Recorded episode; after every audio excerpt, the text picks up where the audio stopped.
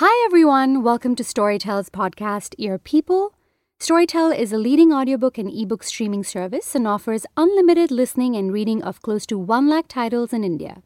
You can download Storytel and enjoy unlimited stories on the go, anywhere and anytime. And I'm your host, Rookin. Today, we have an extremely special guest on the show. I've literally been obsessed with her investigative journalism ever since I wa- first came across her piece on R.K. Pachauri. Uh, we have Nikita Saxena on the show today. Hi, hi, Nikita. Hi, thank you for having me here. Not at all. I feel like the pleasure is ours, so thank you. Um, so, Nikita, of course, as I've explained, and most people will know, is a journalist. Uh, and she confess that a large part of her reading now is purpose based, right? Um, perhaps it's something that helps her uh, be a better journalist, if I'm not wrong. Um, so I mean, a lot of it overlaps with my interests, so it feels like a lot of it is purpose based. Um, I'm not quite sure about what kind of purpose. I mean, sometimes the purpose may just be that I need to escape from work for a bit or not think about work, but a lot of the interest tends to overlap with stuff that would help me journalistically as well. So, uh, as a reference to everyone listening, um, I wanted to bring on Nikita on the show to talk a lot about feminist literature because every time I've met her, you know, we'll talk about something and I'll be like, oh, I love that piece, and she's gonna she's going to bring her own point of view and she's going to be like mm, that was fairly casteist you know they didn't consider this aspect of it and i always find myself being like, "Oh my God, she knows so much. I should definitely bring her on as an expert." Not true. but but she said that she doesn't um, want to be seen as an expert in particular. So we will like to focus the show on the kind of books that she's enjoyed reading, and what she gets out of them. Uh, and uh, I'm very happy to report, in general, she's mostly going to be discussing female authors and the kind of lens that uh, she thinks that they bring in to a lot of the literature that she reads. So tell us, how did you get into reading to begin with? Uh, so I think a lot of my reading came from the fact that I was getting books from my parents, uh, which were parts of their collection as children. Um, so a lot of my reading has been Enid Blyton. I mean, I still have a collection of the faraway trees that I go back to from time to time for bedtime reading. Uh, I love Silky and I love the thought of Treacle Tart and I love all the food that comes with reading an Enid Blyton book. So initially, it was, if I remember correctly, my mum would ration out a book or two to me, and that's how I got into Malory Towers and St. Clare's and all of the things that come with, you know, uh, being attracted to Enid Blyton books. Um, at some point, I think I started moving into other books that my parents owned, which happened fairly quickly because I I don't have any siblings, so a lot of my time at home was spent reading, and it felt like all of the cliche things that children who read books feel when they're reading. Um, you know, especially things that can take you away uh, from reality, will take you into the land of fantasy or the land of take what you want if you're reading far away. I relate very well as yeah. an only child as well. Yeah, yeah. Um, and also just the idea of boarding schools, and I think somehow Enid Blyton did have a very strong hold, surprisingly, over a lot of uh, Indian children that I know, which I guess also speaks a little to our colonized tastes uh, as Indians. And there'd all, of course, be the Amar Chitra Kathas, the Chand, you know, the Chanda Mamas, the Nandans. But I think what I really anchor my childhood literature to would be Enid Blyton's, and then moving on to collections of Reader's Digest that my mother had again, you know, sort of collected and kept very carefully from when she was a young adult and also from when my granddad was a young adult. So there were Reader's Digest from, you know, way back in 1936, back when the, you know, back of the cover didn't have advertisements, it had art, which my mother would then reproduce. So there were many, oh, wow. many purposes to a Reader's Digest in our household from what I remember. And I sort of started with reading the, you know, there'd be lives like that and there'd be all in a day's uniform and there'd be all those jokes at the end of the stories which is essentially what i was initially reading it for as a 8 or 9 year old. And then you kind of started reading the stories and some of it happened also because it's it can make for risky reading as a 10 to 11 year old you know. Sometimes there'd be columns on self help sometimes there'd be stuff about sex and you feel like you're reading something you oh my god मैंने कितनी बार फिर से पढ़ा है वो yeah but also a lot of it was quite boring yeah. so then you start moving on to the you know the deeper reported pieces which Now, of course, I realized Reader's Digest was probably aggregating in a problematic model, but at that time just made for really interesting reading. So, you know, the other day I was trying to trace where it is that I found out about, you know, non-fiction or narrative non-fiction from, and I really did not know about the genre. But I feel like I engaged with it through a lot of these stories that I was reading in the publication. So, you know, my within you know within narrative long form i feel like crime is a fantastic genre because Yes. it really especially for reporters who are able to understand what motivated a certain kind of crime you're able to understand the human condition in a way that very few genres allow you to especially if crime's done well. And i think one of my first memories of that would have to be stories that i read in the reader's digest. So uh, this one in particular that really stood out for me was this woman and her husband who were childhood sweethearts. And uh, these would be right at the end of the book. So they about 15 20 pages long. So you almost feel like you're reading uh, you know you feel like you're reading a novella and as a child you're not really processing that all of this happened and someone went and you know gathered all these facts and yeah. reported on it you're reading it like you would any A other story. story so it's a, it's a, felt like a more adult version of a Nancy Drew or a Hardy Boys, and way more interesting because you know the crime of fact is far more interesting than the crime of fiction. And I think they were a couple that had been in love for very long and um, had an ideal marriage, were looking to you know realize the American dream. Uh, and had a kid soon after, and the child died in very tragic circumstances as an infant, and it was heartbreaking for the entire family um, and after which they had five children who died at similar stages Oh. of infancy because of what they then um, I think diagnosed as in as a respiratory disease in infants, and they ended up adopting uh, uh, an older child, and that's all that there was. Except decades later, a detective goes back and reopens the case, and it turns out that the wife had severe attachment issues with the husband and because of which she was killing her own children. Oh, wow. and i remember reading that story and not being prepared for this at all. And i remember very clearly where i was how old i was what that setting looked like. And uh, the reporter then kind of goes back and starts talking to the nurses at the hospital who say that we were always worried about what was going to happen to the kids once we sent them back home. And then all the doctors start talking and then the case is reopened. And i mean now if i went back and looked at the story i'd also be interested in seeing how it played to the tropes of the jealous wife. So Of course, jealous of of sharing her husband's affections that she can't even share it with the kids. Love gone bad. yeah, but also it stuck with me that this is possible, that this is something that you can do, that you can, you know, journalistically tell a story, and it will be very much rooted in the reporting that you've done. But it's going to be told in such a way that it does not feel like you're reading a news report, you're actually reading a story. In fact, how you're explaining it to me, it reminds me of I don't know if you've read uh, Sharp Objects. Right, I mean, this the parallels are crazy. right, right, right, right. Yeah, I mean, I, I when you were telling it to me, I even I, as a 33 year old Although adult, sharp objects, again, I have huge problems with. I've only watched the show. yeah, I haven't read the book either, but um, I mean, a lot of uh, people who's reading I admire say that they love the way she etches out women characters. Mm-hmm. Um, but at least the little that I saw of Sharp Objects, I was like, oh, it's a drunk woman journalist, sleeps with a source, uh, you know, thinks it's okay to go drunk on the beat, and which is, I mean, also the woman journalist from. Um, you know, House of Cards. Also, every woman journalist you've ever seen, and really, we don't sleep with sources. It's never a great idea. So I don't know. I somehow never took to sharp objects because I. But thank you for that. We would have never. Now our listeners know it never happened. yeah, I mean, our lives are pretty boring. But, but yes, you were you were yeah, saying. so I think um, that interest kind of evolved, and then of course you go through that adolescent phase of you know trying to pick up books that you're not supposed to read. Very recently, I was talking to a friend, and I was fairly surprised to realize I didn't have a Mills and Boons phase.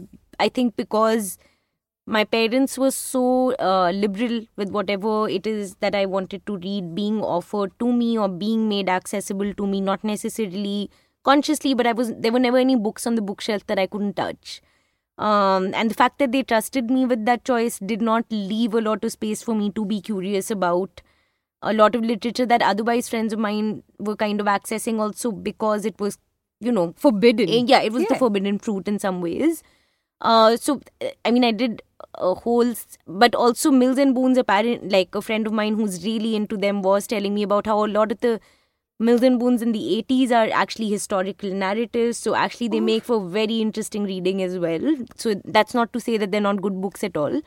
Um, and after that, I think I sort of jumped into reading a lot of the literature that my parents were reading. By 13, 14, of course, I had the Harry Potter phase and the very trashy Sweet Valley phase that I completely re- regret. And uh, You know, it's interesting that you mentioned Harry Potter. I think almost everyone I've ever had on the show has had a Harry Potter phase. yeah. Although, I mean, I actually now know quite a few people who haven't. Really? Yeah. I mean, I was that person, but I had a Harry Potter movie phase. So I, I, I went the other way. I read the books much later. No, so I resisted Harry Potter for the longest time. I again remember this moment very clearly in my life, and then my mother said, "You know, enough with your Enid Blyton. Just pick up something else." And uh, um, I think I was in class five, and she had picked out the first book, uh, Harry Potter and the Philosopher's Stone, and I refused to touch it. And then there was this one night where I had no new books to read, and this was the only one left. And I picked it up and I finished it, I think, at 3 a.m. And then I just started crying because I knew that I'm not going to get the second book till at least the next day. And I really wanted to know what happens. And I knew there are three more books. So it was all there. It was not even like they hadn't been written. And after that, I think I just finished the, uh, you know, the next three books in, I think, the coming week. The only other time that's happened to me is with Elena Ferrante, where I went through the entire series in a week. And like when the first. But those book- are thick books. How did you go through them entire? yeah i mean i'm my reading habit is also a bit skewed in that i think sometimes i will rush through a book in not in that i'm not reading it fully but i'm not absorbing it as, as much as i'd like to especially if i'm very invested in the story so That's all of us, I think. mm, yeah That's me I- for it's, a- sure. It's a habit I regret as soon as I'm done with the book, and I'll try and go back, but it's too late to really, you know, re-enter that world again. But with Elena Ferrante again, I remember the day I finished the first book, my I think it was the end of the month, so you know, uh, salary hadn't come in yet, so there was a limited amount of money, and the choice was going to be between, you know, I don't know, like being able to eat out for the next two or three days if I wanted to go out once, or like getting the books, and I was like, it's fine, I'll just get the books.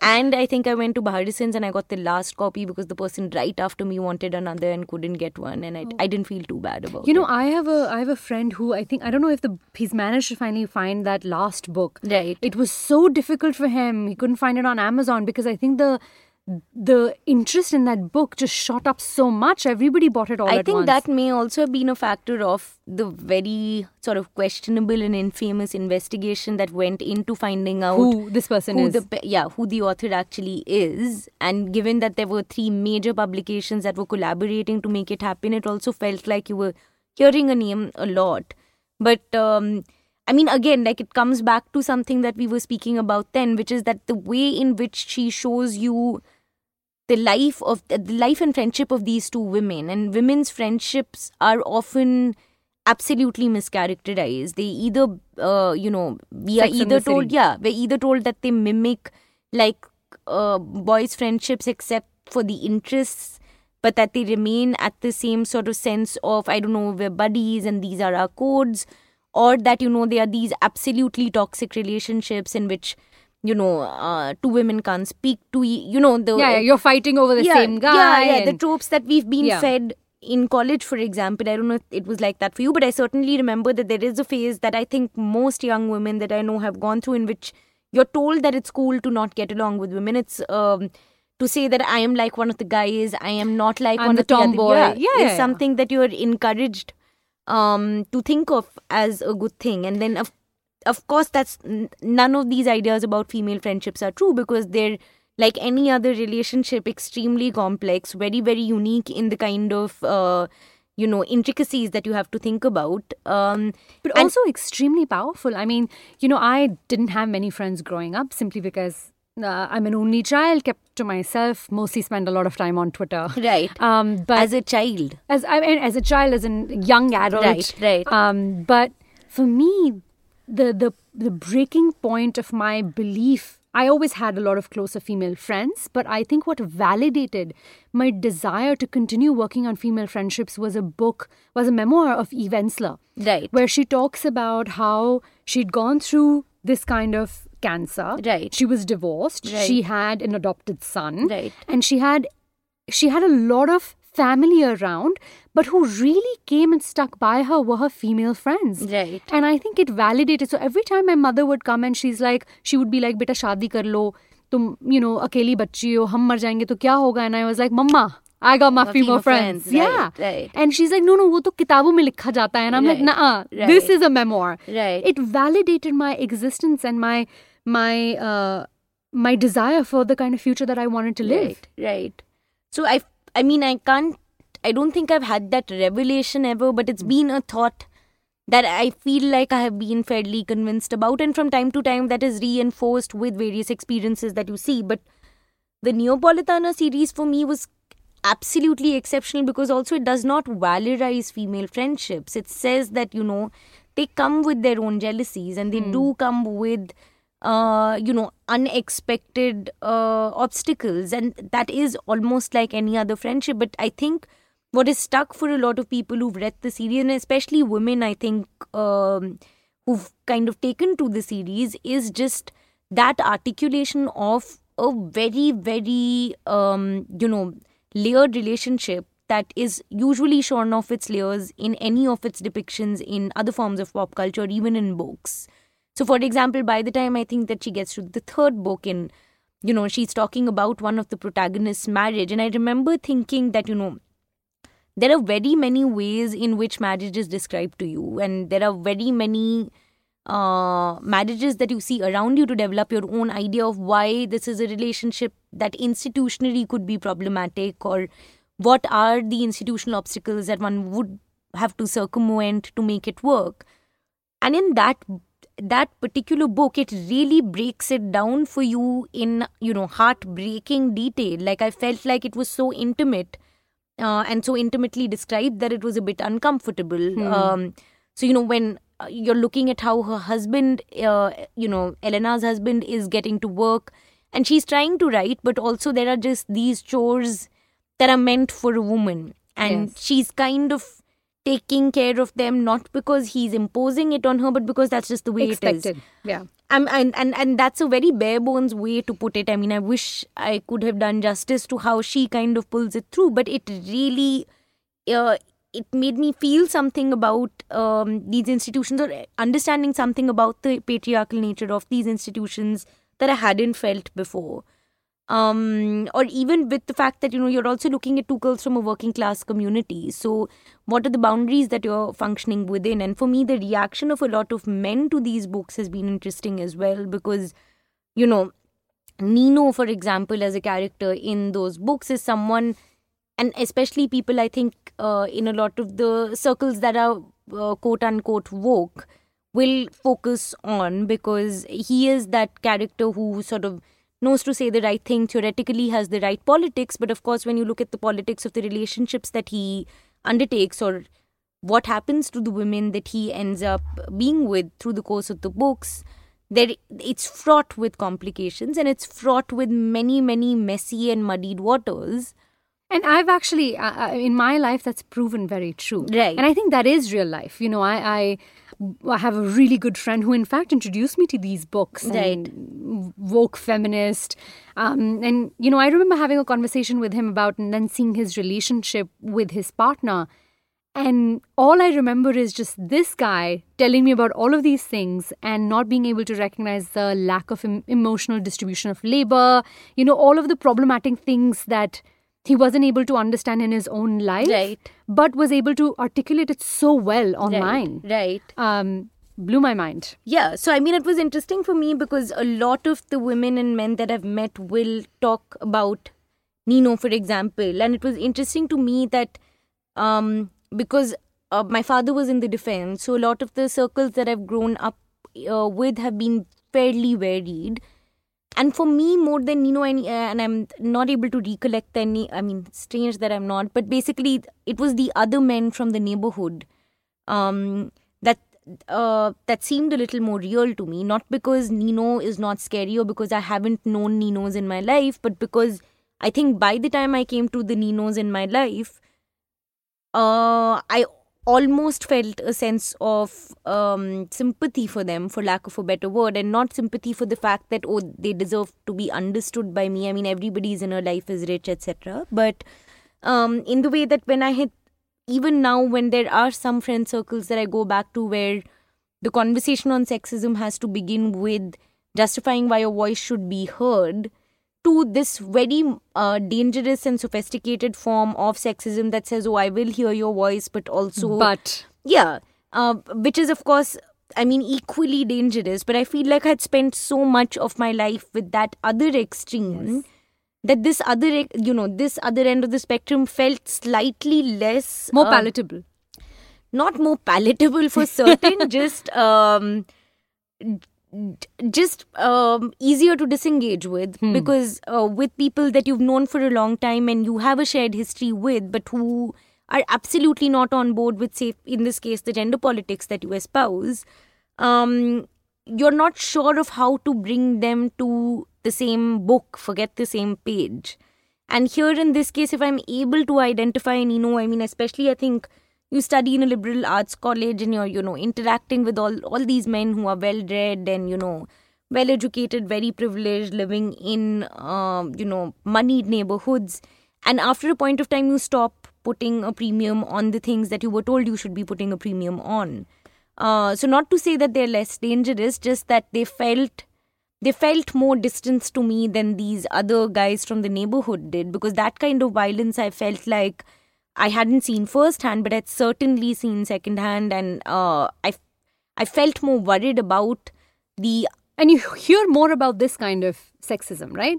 I feel like, I mean, in the circles that I now am in, there is a, a lot more conversation about the Ninos because most of us have been able to, um, we've been able to insulate ourselves from that kind of rampant sexism, or we'd like to think so. And I think so I think that's another layer to kind of unpack because it's always going to be easier to call out the anonymous person on a street. Not easier. I'm saying all of these things are hard, but I think we've been taught to villainize a certain kind of Absolutely predator agree. in a certain way. And which is why it's refreshing that a lot of people are saying that, okay, the Ninos of the world are more problematic. But it took me a while to see that actually, for me, the most scary uh, men in the book tended to be the men that I remembered from my you know childhood or uh, you know years of growing up before I entered uh, these cultured spaces where Ninos came into my life. But yeah, that uh, that series I think uh, I like how you put these ever. Ninos came into. Yeah, there's, there's so many. we yes. all know at least two or three, right? Oh, 100 percent. Yes. so, what are the couple of things that you have taken away from the books that we've discussed today? Mm, so I think in a certain sense it's always going to be craft because uh, for me reading is also an act of constantly trying to make my writing better, which I think is always work in progress. And I think the one of the first pieces of advice that I'd work, gotten from the editor that I work under currently was please read more novels. Uh, so a lot of it is to do with just reminding myself that it's important to keep observe, you know, to keep absorbing good literature. Um, hoping that it'll somehow show on paper when you take your pen to start writing or your uh, keyboard as the case may be now. Um, a lot of it just happens to be also uh, you know to be aware of contemporary discourse uh, although i try and keep away from that because um, i feel like if you get too caught up in trying to read what everybody is reading you may not end up doing it for the right uh, reasons. Yeah your motivations are a bit suspect and also reading experience is impacted by that motivation. So a lot of it also just tends to be really for work. Um, so for example reading non-fiction comes uh, or non-fiction about india will happen also because i'm hoping that i'll be able to use a lot of that knowledge when i'm going out to report in the field. Um, and some of it will just you know be for the love of reading uh, which i think um, I struggle to kind of go back to because with the information overload that you're having, it's really difficult to remind yourself what it's like to sit with a good book from start to finish. Um, So, though, and to kind of find perspectives that I have not been able to engage with when I was younger. So, um, you know, for example, the unwomanly face of war, which I was telling you about, which is um, just this, you know, um, reporter Svetlana Alexievich, who's going and meeting women who've participated in wars in various capacities. And it is so interesting because um, you know she talks about how men's ideas of war and this is true we've seen it developing even within our own lives or our own histories i think is uh, to kind of focus on the tactical successes to look at uh, the efficiency of war to look at the victories and the losses but the women they really focus on this you know what she calls the sights the smells and uh, she calls it kind of breaking something grand to uh, such a small scale that it becomes infinite even in that you know even on that level. So she's speaking to women who you know served as members of the infantry. She's speaking to women who were amputating men with like lost legs dragging them out of tanks in the mm, you know middle of the battle. Most of the women she's spoken to are at least as far as i can tell those who participated in russia's war with germany uh, during the time of the great world war and these stories make you look at what were, you know, primarily considered to be manly domains in very different ways, in ways that I had not considered myself before. Um, or I don't know, I think, for example, when you read a James Baldwin and you read a Giovanni's Room and you read the anguish of, you know, um, I mean, one Baldwin just articulating anger, I think, is it it teaches you something about negotiating your way through through fury. Or it teaches you something about you know he doesn't speak to you. I mean i'm very obsessed with him. So like when you look at him uh, speaking in debates etc he's not speaking about statistics. He's not telling you about you know the grand uh, scale of things or when he's talking about civil rights he really he really is asking you what does it mean that we have to talk about these questions what does it mean um, for our souls that we're okay with the kind of discrimination that you're perpetuating and that I am forced to be a part of. And it's the same, for example, within Ambedkar's writings. When you look at the kind of, you know, um, the distillation of fury into such clear headedness is something that I really aspire to because I'm not able to get there yet. And also, as women, we've been told to control our fury for so long. The angry young man is the trope yes. to aspire for, and the angry young woman is just hysterical. Um, or and from that too, I, I don't know, like ants among elephants, for example. When you think about uh, that writing style, to me is also so appealing because it's absolutely matter of fact, but it's telling you things that are, uh, I mean, that are revelatory. With every sentence you read, you're unpacking a new layer that she's allowing you to unpack as you wish because she like the writing is completely it seemed to me that it doesn't you know it's not flowery at all. It, it, it there are no long sentences from what i could tell. Um so i think a lot of it for me is craft and the other part is just how a writer brings themselves to the subject and how most authentically to deal with it. So uh. Wow, that sounds amazing. I feel like I have to hear that again. Oh, God. but um, before we end, right. thank you so much. I think no, towards you. the end, we've had uh, a couple of new mentions of books.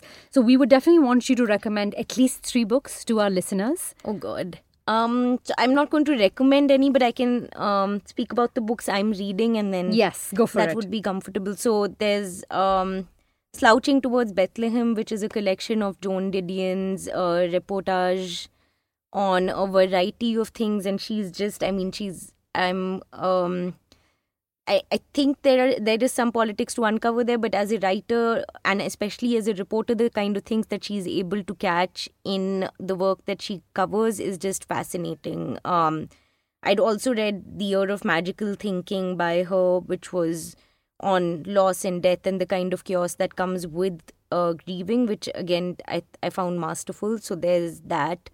Um, I read The Killers of the Flower Moon recently by David Grann, which is this absolutely sensational piece of reportorial work where he has basically gone and looked at very very old cases of the killings of um, uh, Native American Indians for land uh, in the Osage County, and these were cases because of which the FBI was formed. And he's, I mean, he's basically uh, he's become a magician instead of a reporter. He's gone back and looked at documents from I don't know how many years old, and has attempted to solve some cases that the FBI wasn't able to, and has woven it into a narrative that really, once again, kind of sp- speaks to you about what kind of depravity leads us to be okay with you know doing a certain kind of thing in the pursuit of land in this case.